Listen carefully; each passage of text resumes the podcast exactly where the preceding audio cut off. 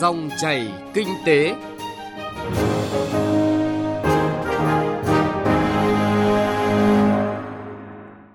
Biên tập viên Xuân Lan xin kính chào và cảm ơn quý vị và các bạn đang lắng nghe Dòng chảy kinh tế trong 20 phút của chương trình hôm nay, thứ sáu ngày 15 tháng 11 năm 2019.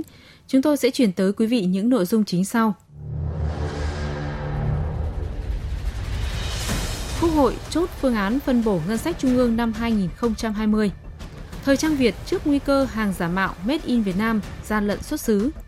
Ứng dụng công nghệ thông tin phục vụ thống kê, giải pháp quan trọng trong triển khai đề án xây dựng bộ tiêu chí đánh giá mức độ phát triển doanh nghiệp.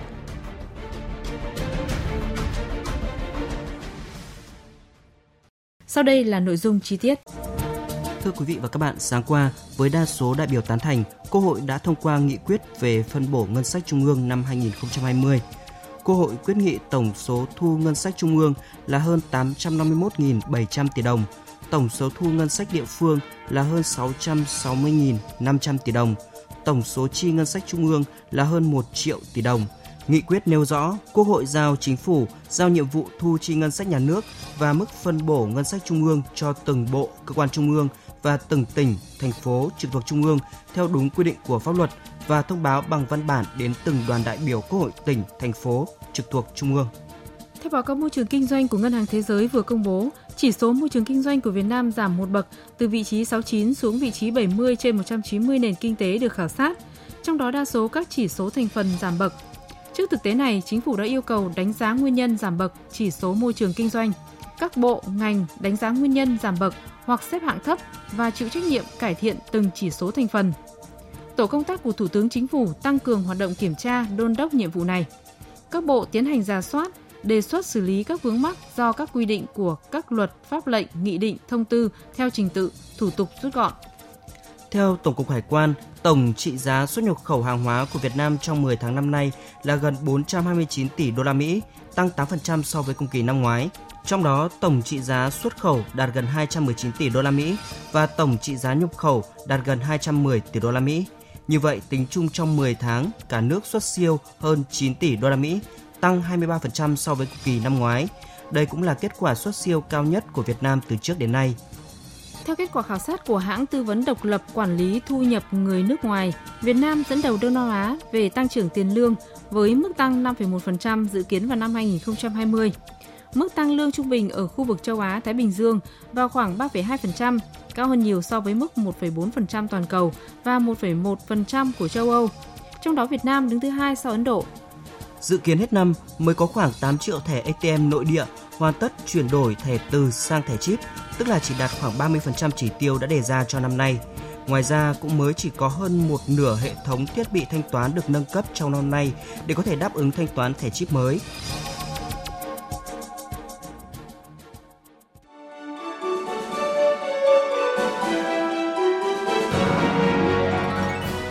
Chảy kinh tế, Dòng chảy cuộc sống.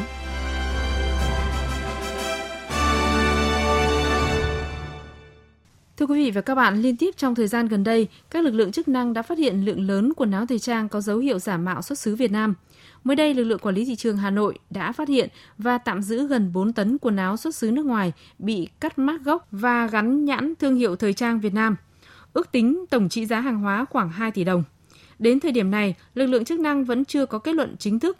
Tuy nhiên, đây không phải là lần đầu tiên lực lượng chức năng phát hiện sản phẩm thời trang nhập khẩu giả mạo xuất xứ. Phóng viên Bá Toàn thông tin.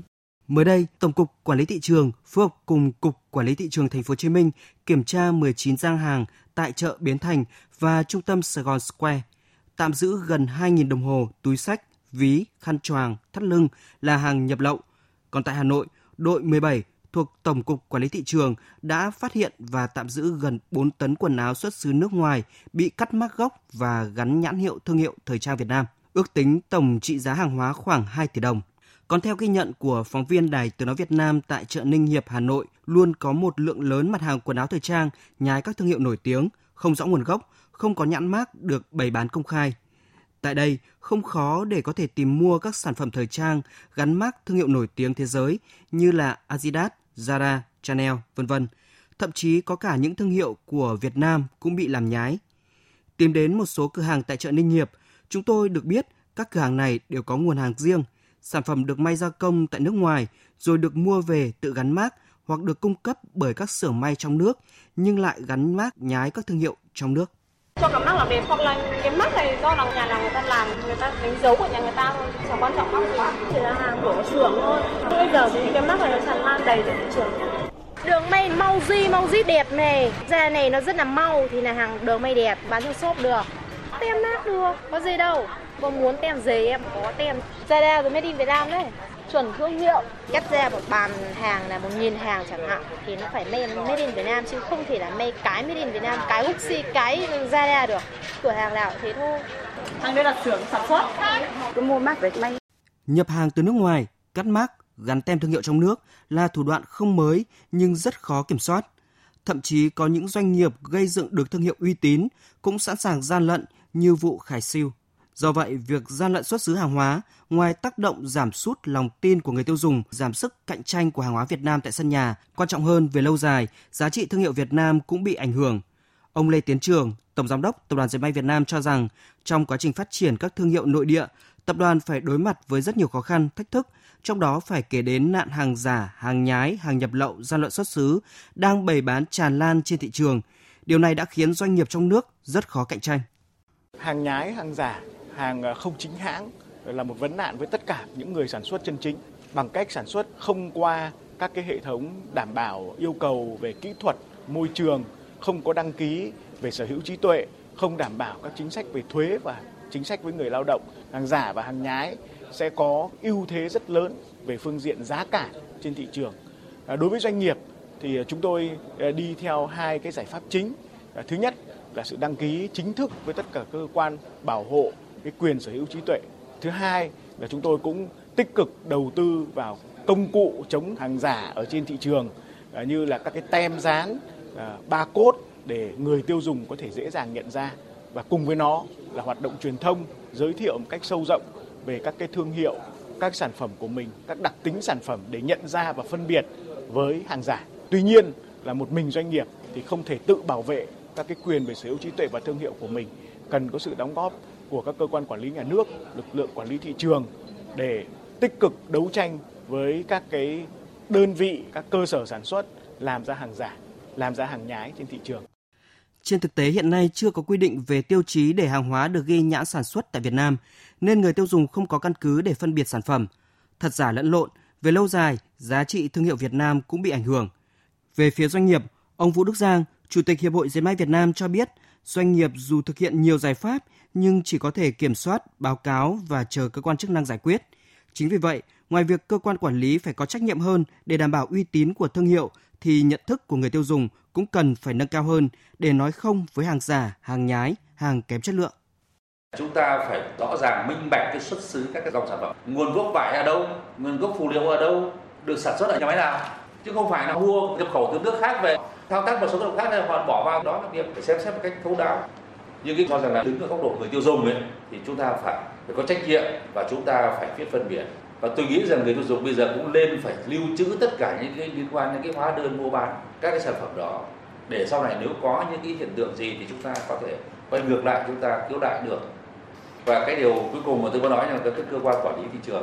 Cơ quan quản lý thị trường, công an, rồi hải quan, làm tốt công tác kiểm soát các cái cơ quan chức năng phải thực sự nắm bắt thông tin và vào cuộc để xử lý một cách thấu đáo bảo vệ lợi ích của người tiêu dùng bảo vệ lợi ích các cái nhà sản xuất trong nước việc gian lận ghi nhãn sản xuất không những gây hậu quả trực tiếp đến sản phẩm cụ thể, ảnh hưởng đến người tiêu dùng mà còn tác động không nhỏ đến ngành hàng trong nước, làm giảm uy tín và tính cạnh tranh của hàng sản xuất tại Việt Nam.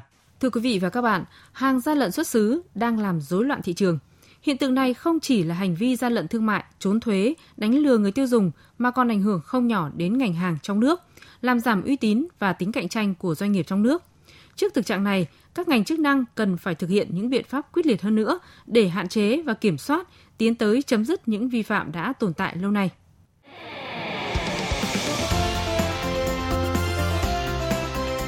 Kinh tế số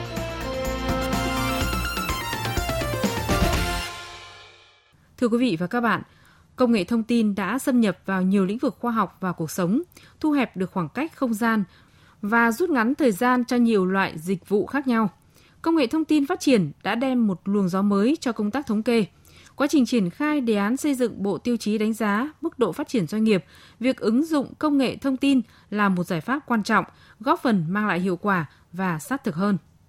Công tác thống kê bao gồm 3 mảng công việc chính: thu thập thông tin, xử lý và tổng hợp kết quả điều tra, phân tích và dự báo các hiện tượng kinh tế xã hội. Trong cả ba mảng công việc vừa nêu của ngành thống kê, công nghệ thông tin đều có thể thâm nhập và phát huy vai trò của mình.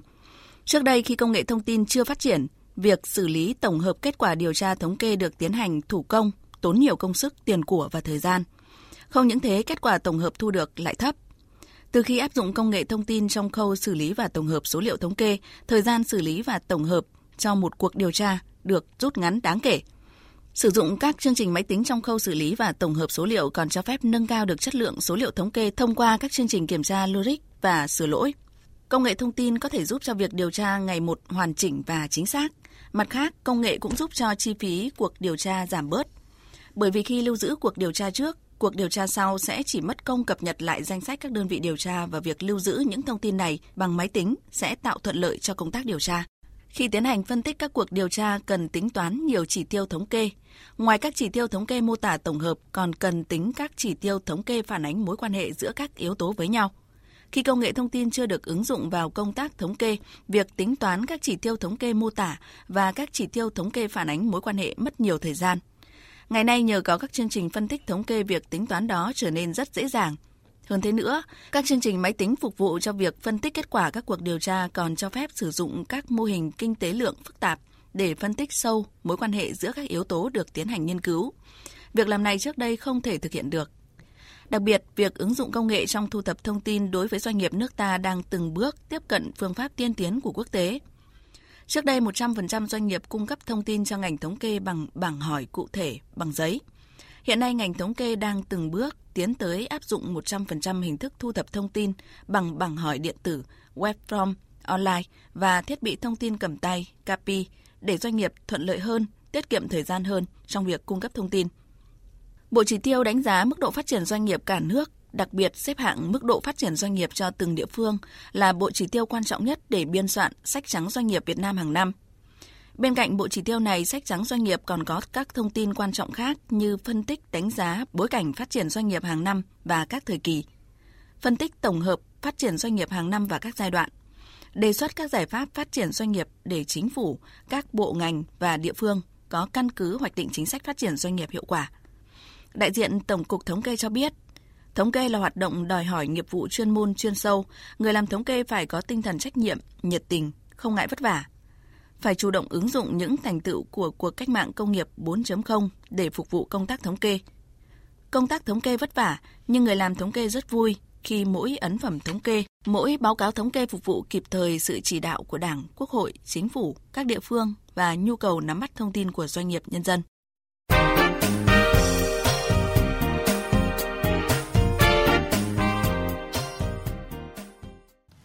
Thưa quý vị và các bạn, đề án xây dựng bộ tiêu chí đánh giá mức độ phát triển doanh nghiệp đặt ra yêu cầu rất cụ thể là xây dựng bộ chỉ tiêu phải đảm bảo đánh giá được đầy đủ kết quả, hiệu quả và chất lượng phát triển doanh nghiệp của cả nước và từng địa phương. Đồng thời, bộ chỉ tiêu đánh giá mức độ phát triển doanh nghiệp của cả nước và của từng địa phương phải đảm bảo tính khách quan và khả thi. Để đạt được mục tiêu này, cần có những điều kiện đủ để có thể ứng dụng công nghệ thông tin cho công tác thống kê. Phóng sự của phóng viên Thành Trung sẽ làm rõ hơn vấn đề này. Trước hết, để việc ứng dụng công nghệ thông tin trong công tác thống kê đạt hiệu quả, cần có thông tin từ nguồn doanh nghiệp. Cuộc cách mạng công nghiệp lần thứ tư đang mở ra nhiều cơ hội cho doanh nghiệp phát triển sản xuất, kinh doanh hiệu quả hơn với sự ứng dụng mạnh mẽ của công nghệ thông tin. Hiện nay, đa số doanh nghiệp đã ứng dụng các phần mềm về an toàn thông tin, quản lý nguồn lực, kế toán ứng dụng công nghệ thông tin. Tuy nhiên, vẫn còn một số doanh nghiệp chưa hợp tác hoặc có hợp tác nhưng cung cấp thông tin chưa đầy đủ cho đơn vị thực hiện công tác thống kê. Bên cạnh đó, các quy định liên quan đến xây dựng cơ sở dữ liệu của các bộ ngành địa phương chưa thống nhất, dẫn đến việc thu thập và xử lý thông tin của doanh nghiệp gặp khó khăn. Ông Phạm Đình Thúy, vụ trưởng vụ thống kê công nghiệp Tổng cục Thống kê cho biết, Tổng cục Thống kê đang phối hợp với các cấp các ngành và địa phương tăng cường công tác tuyên truyền để cộng đồng doanh nghiệp nhận thức đầy đủ hơn ý nghĩa tầm quan trọng của việc xây dựng và công bố bộ chỉ tiêu đánh giá mức độ phát triển doanh nghiệp – khi doanh nghiệp tự nguyện hợp tác, có trách nhiệm trong việc cung cấp đầy đủ chính xác và kịp thời thông tin thì bộ chỉ tiêu sẽ ngày càng đầy đủ và chất lượng hơn. vẫn còn một bộ phận doanh nghiệp chưa thực hiện hết trách nhiệm trong việc cung cấp thông tin chính xác, đầy đủ, kịp thời cho ngành thống kê trong quá trình điều tra. Doanh nghiệp nước ta chủ yếu là doanh nghiệp có quy mô vừa và nhỏ và siêu nhỏ. Do nhiều doanh nghiệp không có bộ phận kế toán hoặc thường xuyên thay đổi địa điểm kinh doanh, nên ngành thống kê gặp nhiều khó khăn trong tiếp cận để thu thập thông tin trong quá trình điều tra. Báo cáo hành chính là một nguồn thông tin quan trọng của thống kê. Trên cơ sở các kết quả báo cáo này, cơ quan thống kê tổng hợp chung cho toàn quốc. Với tính chất công việc như vậy có thể ứng dụng công nghệ thông tin để tự động hóa hoạt động này. Các đơn vị pháp nhân báo cáo trực tiếp kết quả hoạt động của mình cho các cơ quan chức năng nhà nước, ví dụ như các cơ quan thuế. Đây là cơ sở để có các thông tin thống kê cần thiết. Đây cũng là cơ sở để áp dụng tư tưởng máy tính hóa công tác thu thập thông tin thống kê để thực hiện được ý tưởng này, cơ quan thống kê cần phối hợp với các cơ quan chức năng khác của nhà nước thống nhất xây dựng các biểu báo thống kê điện tử áp dụng cho các đơn vị pháp nhân và theo định kỳ các đơn vị này báo cáo qua mạng cho các cơ quan chức năng và cơ quan thống kê. Cơ quan thống kê cần đánh giá mức độ đầy đủ của các báo cáo dạng này, trên cơ sở đó áp dụng các hình thức thu thập thông tin thống kê khác, ví dụ như điều tra thống kê để bổ sung phần còn thiếu, Đại biểu Quốc hội Hoàng Văn Cường, đoàn Hà Nội cho rằng để có được thông tin nhằm đánh giá tiêu chí phát triển doanh nghiệp, phải có sự phối hợp từ hai phía. Bản thân doanh nghiệp cung cấp thông tin phải phản ánh được một cách trung thực. Việc trung thực đó liên quan đến lợi ích của doanh nghiệp. Nếu như cung cấp đúng thì sẽ được cơ quan quản lý sử dụng thông tin đó và là thông tin hữu ích cho hoạch định chính sách. Còn cơ quan tiếp nhận thông tin phải sàng lọc, lựa chọn. Muốn có được thông tin xác thực thì việc ứng dụng công nghệ thông tin vào phân tích dữ liệu là rất quan trọng. Kiểm tra đánh giá thông tin ở đây tôi nghĩ rằng là nó sẽ có hai cái cách. Một cách nhất là thông qua cái, cái khảo sát thực tiễn đấy, đến các cái doanh nghiệp. Nhưng mà cái đấy không phải là vấn đề cơ bản. Mà chúng ta biết rằng là các cái yếu tố về thông tin của doanh nghiệp ví dụ chẳng hạn như là về kỹ thuật về nhân lực về máy móc thiết bị về công nghệ thì thường nó sẽ gắn với những cái yếu tố mà chúng ta nhìn trong cái hồ sơ hoạt động của doanh nghiệp đó chúng ta biết được là những thông tin nó có phù hợp hay không. Ví dụ chẳng hạn như là với trình độ máy móc kỹ thuật công nghệ như thế thì cái tiêu tốn về nhân lực so với cái sản phẩm tạo ra so với các cái giá trị mới sáng tạo lên nó là bao nhiêu? Chúng ta nhìn vào đấy chúng ta đánh giá được ngay là à, những doanh nghiệp này nó đạt được trình độ nào. Và như vậy thì à, cái cơ quan mà tiếp nhận thông tin thì phải trên cơ sở đó phân tích để đưa ra một cái hệ thống thông tin để phân loại xem cái nhóm doanh nghiệp nhóm doanh nghiệp nào đúng thực sự là đạt được cái yếu tố về đáp ứng các cái ứng dụng những cái công nghệ về những kỹ thuật cao. Những nhóm doanh nghiệp nào là những nhóm mà hiện nay còn đang à, ở mức độ thấp? Việc củng cố, hoàn thiện và mở rộng cơ sở dữ liệu động về các doanh nghiệp là rất quan trọng trong tình hình hiện nay. Qua đó có thể theo dõi sự biến động về số lượng cũng như có được các thông tin cơ bản về các doanh nghiệp phục vụ cho công tác báo cáo thường xuyên. Cơ sở dữ liệu về các doanh nghiệp còn được sử dụng cho các cuộc điều tra chuyên sâu về doanh nghiệp. Thông tin chi tiết của các doanh nghiệp có từ 50 công nhân trở lên cần được cập nhật thường xuyên. Các thông tin này sẽ sử dụng làm cơ sở để ước lượng các chỉ tiêu thống kê hàng tháng, hàng quý của các ngành kinh tế khác nhau. Chuyên gia kinh tế tiến sĩ Nguyễn Minh Phong cho rằng Tôi cho rằng là bộ tiêu chí nó sẽ rất quan trọng nếu mà nó có phân hệ, nó đo lường cái một là sức khỏe thực lực của khu vực doanh nghiệp, nhất là các cái vấn đề liên quan đến doanh thu, khả năng nộp thuế mà con số thật chứ không phải là con số mà ảo. Cái thứ hai là liên quan tới đo lường cái chất lượng của doanh nghiệp gắn với cái ờ, đổi mới thiết bị, gắn với cái năng lực bảo vệ môi trường rồi gắn với những cái yếu tố về ờ, năng suất ờ, chất lượng tổng hợp. Cái thứ ba nữa là nó sẽ là tốt hơn nếu như nó định vị được các cái ờ, mối quan hệ của doanh nghiệp với nhau, cũng như là với các cái đối tác trong nước và nước ngoài. Thưa quý vị và các bạn, để công tác thống kê đạt kết quả tốt hơn, các đơn vị thống kê cũng cần ứng dụng công nghệ thông tin vào các công đoạn của điều tra doanh nghiệp như thay thế phiếu điều tra giấy bằng các phiếu điện tử, xây dựng dữ liệu đặc tả, thiết kế phiếu và ứng dụng phần mềm phục vụ thu thập thông tin, xử lý, tổng hợp và phổ biến thông tin cho doanh nghiệp. Xây dựng và tích hợp cơ sở dữ liệu doanh nghiệp vi mô hợp nhất từ kết quả điều tra và các nguồn dữ liệu thuế, hải quan, kho bạc, đăng ký kinh doanh – xây dựng trang thông tin điện tử chuyên đề về điều tra doanh nghiệp nhằm tạo môi trường trao đổi thông tin hai chiều. Tới đây, thời lượng của dòng chảy kinh tế cũng đã hết. Chương trình hôm nay do biên tập viên Bá Toàn và nhóm phóng viên kinh tế thực hiện. Cảm ơn quý vị và các bạn đã quan tâm theo dõi. Xin chào và hẹn gặp lại quý vị và các bạn trong các chương trình sau.